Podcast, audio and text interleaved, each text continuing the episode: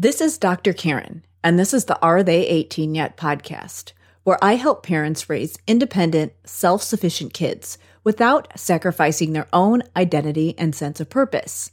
I'm here to share practical day to day solutions for raising kind, successful, well adjusted human beings and actionable advice for supporting systemic changes so we can make this world a more inclusive, accepting place now and for future generations.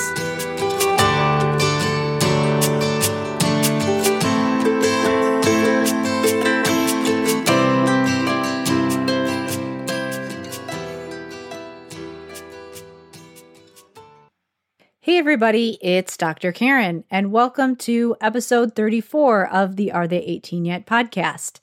In this episode, I am going to share the third of three shifts that we can make when doing intervention for people with ADHD and also autism, and really just as we are learning ways that we can be supportive of neurodivergence.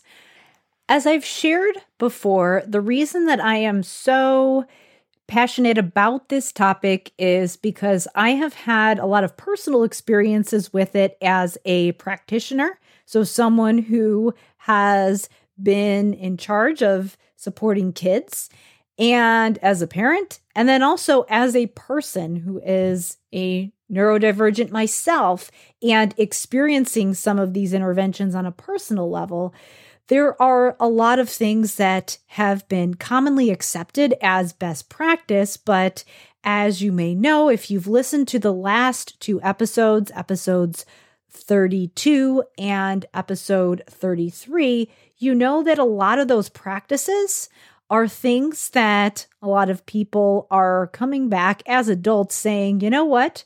This thing that was done when I was a child was actually quite traumatizing. And obviously, if you are a person who is supporting someone in your life, you want to be helpful and and not do things that are going to be upsetting to them. Before we get started, I wanted to mention my time tracking journal, which is a tangible resource that you can use to help make some of these shifts that I have shared in this episode series. Again, the time tracking journal is a strategy and a tool that outlines some steps that you can take if you are supporting someone who has a hard time with self regulation during some of those day to day tasks that require multiple steps that might be a little bit challenging, if they are having a hard time motivating and attending to tasks, and also sensing how long things are going to take and planning ahead so that they get all of the things that they need to do done, whether it be homework assignments, whether it be things around the house, whether it be organizing their things. So, if you want to get access to the time tracking journal, just go to drkarendudekbrannon.com backslash time journal. Again, that's drkarendudekbrannon.com backslash time journal. For now, let's discuss the third of those three shifts.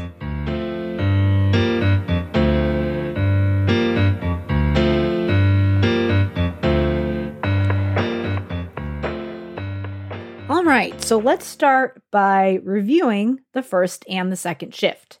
The first shift is that we want to go from strategies that focus on control and compliance. So, some of those strict behavioral approaches that are really focused on rewards and punishments that aren't necessarily always functional. We want to go from those types of strategies that are focused on compliance to focusing on approaching the situation from a place of curiosity so that we can really figure out before we try to control those behaviors that we see as undesirable, we want to really understand why they're happening in the first place. Because if we try to control these behaviors or curb certain things that we think are inappropriate or get people to act in a certain way that we think that they should be acting without understanding why they aren't doing whatever we think they should be doing, then we're not necessarily considering the root cause of these differences and why they might be happening in the first place. And so that's the key to intervening in a way that is helpful instead of traumatizing. The second shift is that we want to switch from working on behaviors that are appropriate to instead focusing on behaviors that are effective and functional. So, one person's way of doing things might work for them, but we want to get away from these arbitrary rules about how things need to be done based on standards of society and social rules, and instead understand that the way that a neurodivergent might do things, the way that they might choose to work or interact, might be different than a neurotypical person. So instead of thinking about what's the appropriate way to do this based on neurotypical standards, we want to consider what is important to this person and how can we help them do it in a way that is functional and effective for them? And understand that the way that they do that might be something that is different from what we think is quote appropriate based on those neurotypical standards. So those are the first two shifts. So now let's move on to the third shift. And that is that we want to move from approaches that really are gaslighting to instead teaching self reflection. So, let me give you some specific examples to show you what I mean, because there are many cases where we might be wanting to support someone and we don't realize the way that it's coming across to them, or we don't realize the way that they are experiencing that situation and although we may be well meaning, we might be causing a lot of unnecessary suffering and trauma without realizing it.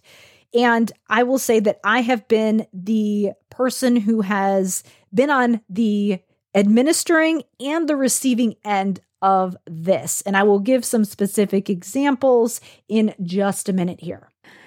So, before I do that, I think a lot of people listening probably know what I mean when I say gaslighting, but just in case you don't, gaslighting is a term that originally came from a play back in the 1930s, and it was called Gaslight.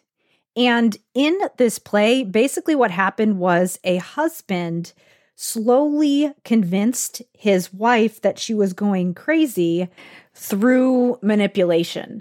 So, for example, he would take things from her and hide them and convince her that she's the one that lost them. And he would do all sorts of things. And, and one of the main things that he would do is that he would dim the gas lights and they would go on and off for no reason. And she would be asking about it. And he would say, No, no, no, you're imagining things. That's not really happening. You are losing your mind.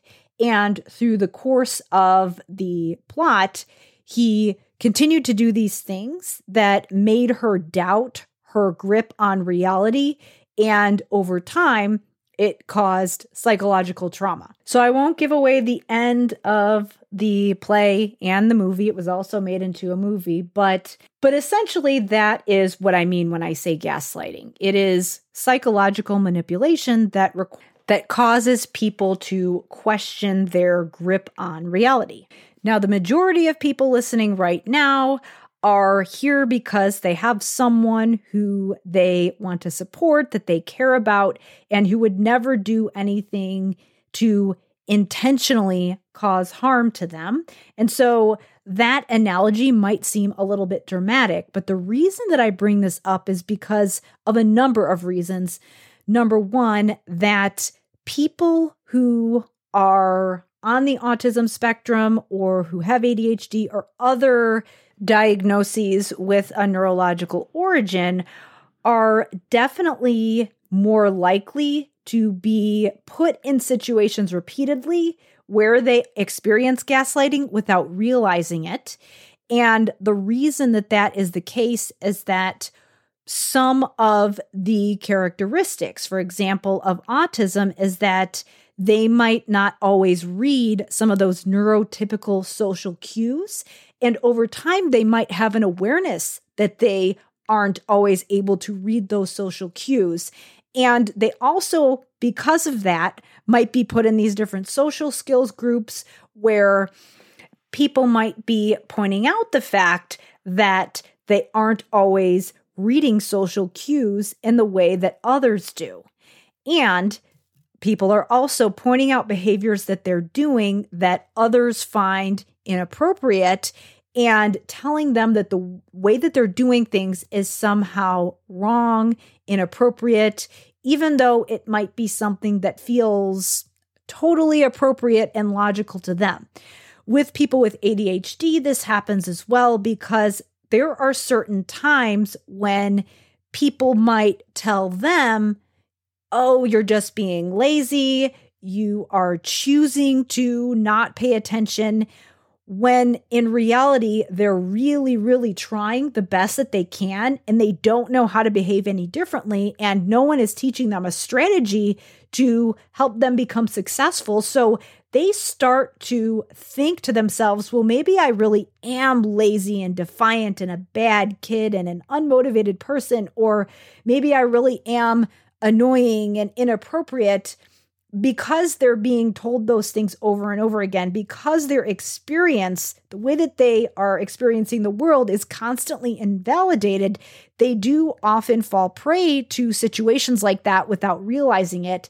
And in some situations, there might be people who are deliberately targeting them and teasing them and messing with them because they know that that person isn't necessarily able to read cues.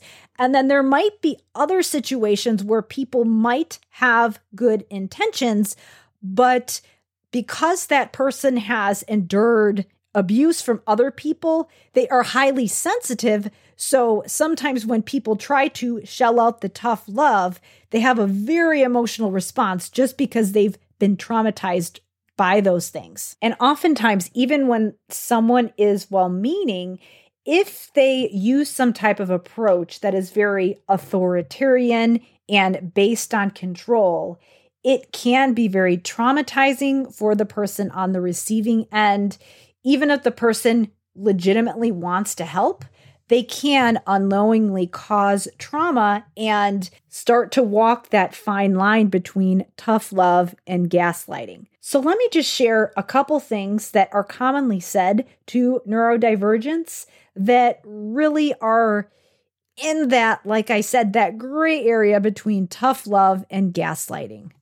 And as I share these things, I just wanted to say again that there is a ton of evidence that shows that most human beings are innately kind, compassionate people who want to do a good job at whatever it is they're doing and also make other people happy. So, this includes that child who's disrupting the class, the child who is rolling on the floor having a meltdown, the student with 50 missing assignments, the student that never follows directions the child that overshares and interrupts, the person who challenges everything you say and always demands to know why.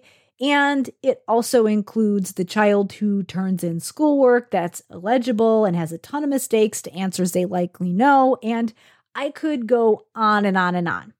So, some of the things that we often say to people who are showing some of those behaviors might be things like you're overcomplicating this, stop asking so many questions, or a very common one, which is, but everybody else can do it.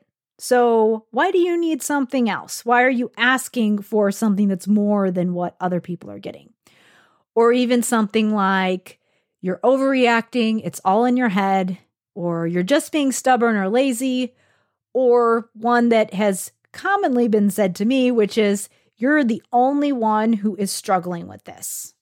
So, all of those things that I just shared have been said to me at least once and oftentimes many times. And a lot of the people that said them to me had the best of intentions, but in many cases, they did feel like gaslighting. And it's really helpful to remember that those things that I shared are often things that get said to adults.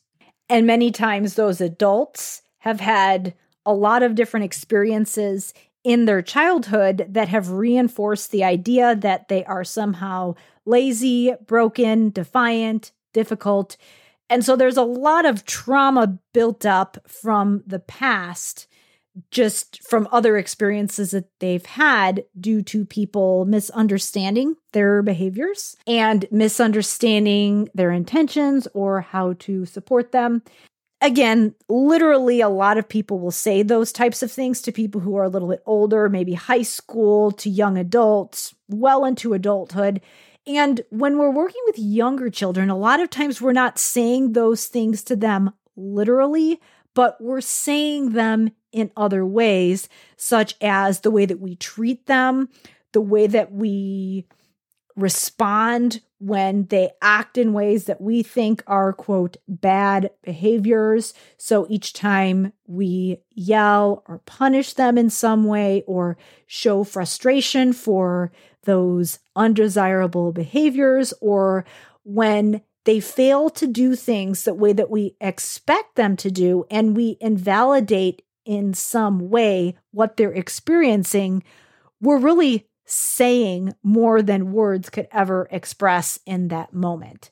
So I'm going to dive into one example that's unique to my experience so that I can give you a little bit of context. I've been labeled by others as a worrier and an overthinker.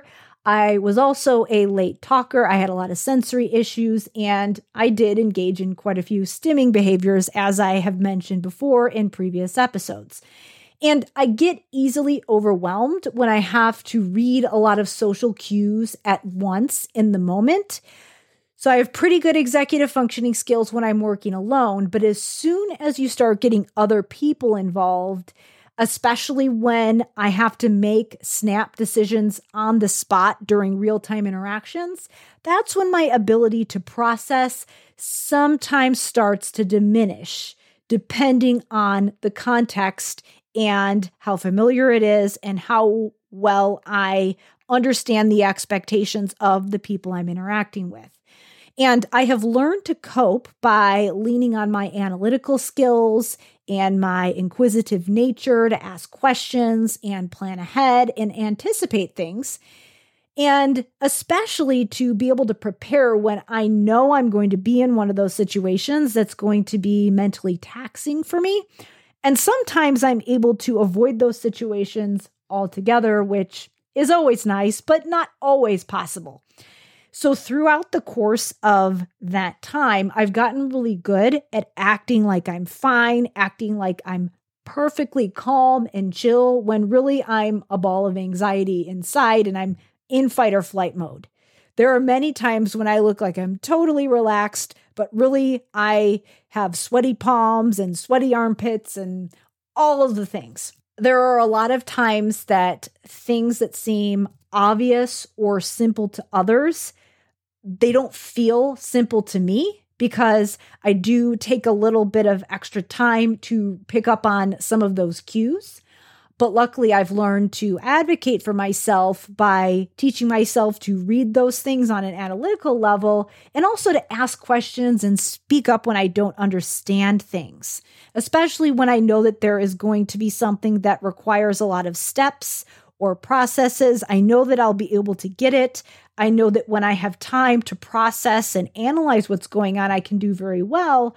But when I have a lot of pressure, especially when there's a lot of cues going on at once, I know that that can be a little bit harder for me.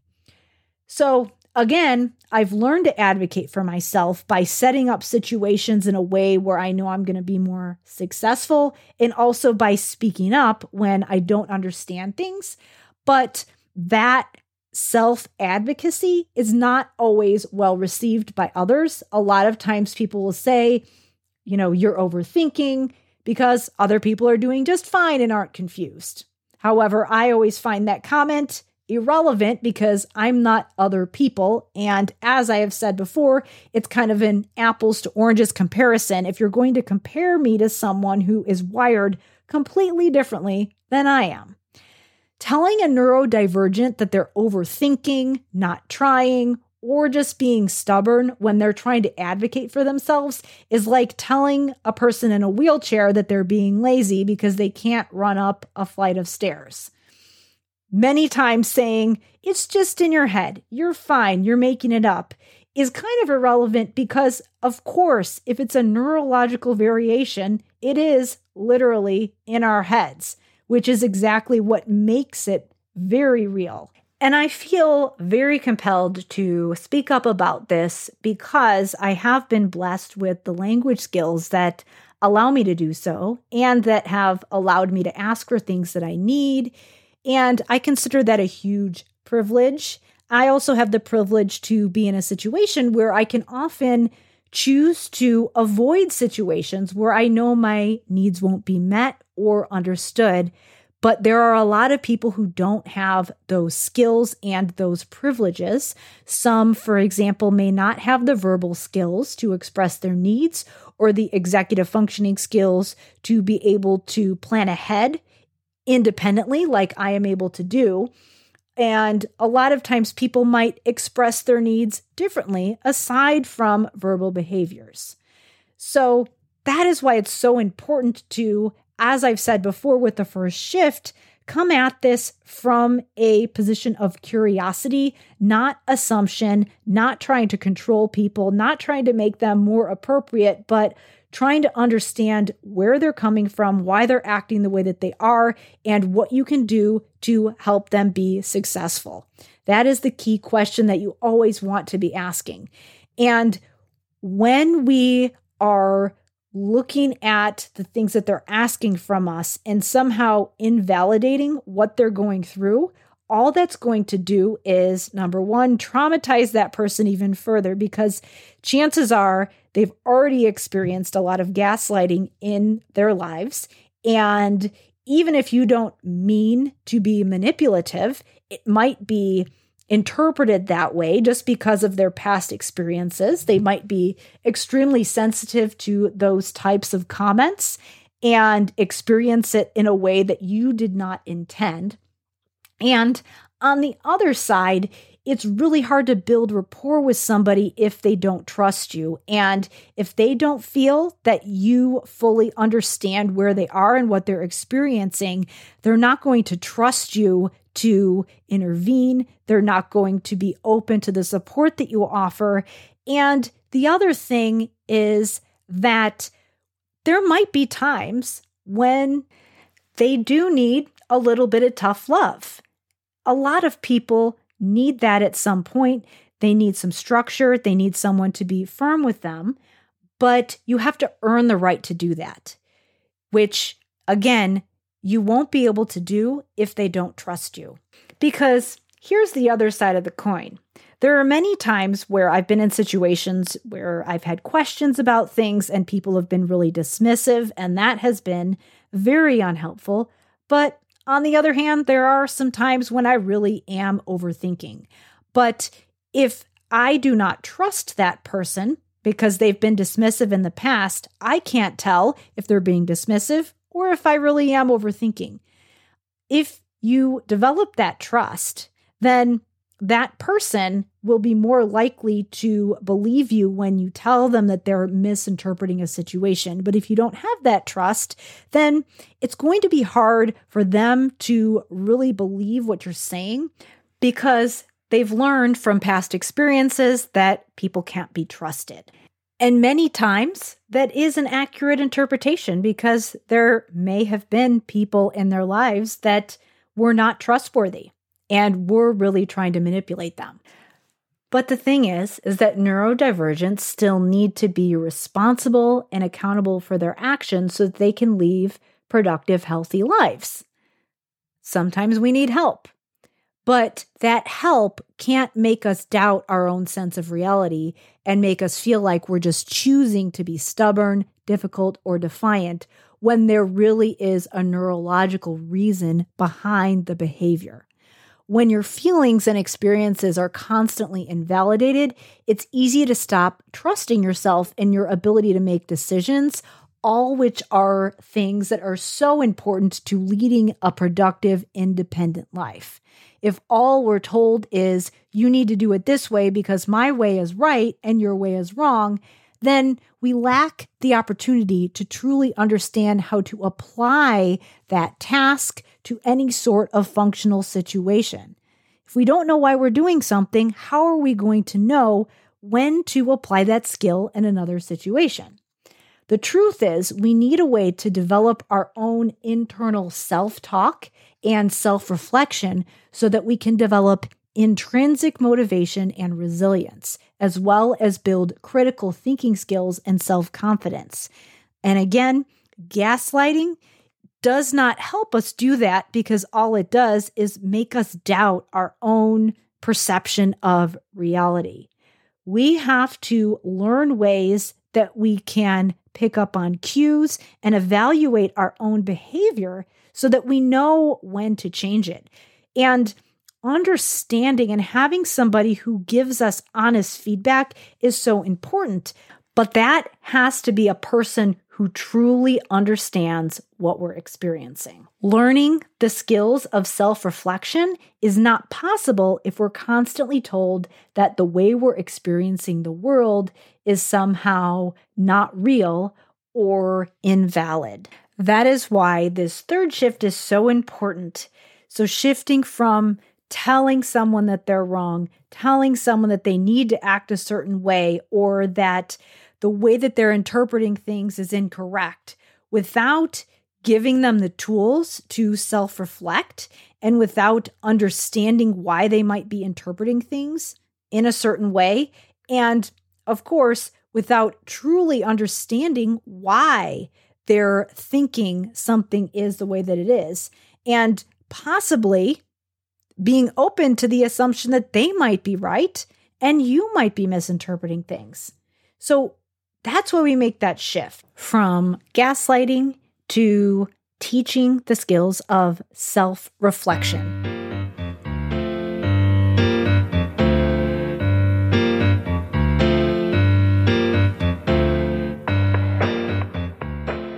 The coming months, I'm going to be working on some information and resources centered around neurodiversity, but I wanted to share one resource with you right now as we wrap up this three part series. So, when we think about neurodiversity, two common populations that come up are ADHD and autistic individuals. Although those aren't the only two, but those are two common ones. And one common thing that comes up with both populations is that executive functioning can be impacted, which can result in a number of behaviors that neurotypicals might describe as defiant or inappropriate. And the common response is often punishing kids for not doing what they're supposed to be doing, like schoolwork or following directions. But in reality, the issue may be tied to poor executive functioning and internal dialogue. And of course, if someone doesn't have a skill, we don't want to punish them for not having it. We want to teach them the skill. The good news is that kids who are showing those types of behaviors that might be indicative of weak executive functioning can actually learn to build those skills in a way that's productive and effective when they are taught the right strategies. And the best part is that there's a way to do it in a way that builds their self image in the process. And I share how to do that in the time tracking journal. The time tracking journal outlines a strategy that helps kids get out of their comfort zone in a healthy and affirming way so that they can increase tolerance for difficult or uncomfortable tasks, improve time management skills on common daily activities, understand how done looks so that they can understand expectations, get tasks done effectively and efficiently so that they can experience a feeling of success, and just overall be productive and successful and feel more confident in all the things that they have to do on a daily basis. You can check out the time tracking journal by going to drkarendudekbrannon.com backslash time journal. Again, that's Dr. Karen DudekBrannon.com backslash time journal. Again, in that time journal, I share a strategy that you can use to support someone and to make these three shifts that I have been talking about in episodes 32, 33, and this episode, episode 34. Thank you so much for listening. I hope you enjoyed this series. Again, remember that it helps us out so much if you leave us a five star review on Apple or wherever you listen to your podcasts. And as always, if you know someone who would benefit from this information, please share it with them. Thank you so much again for listening, and I will see you in episode 35.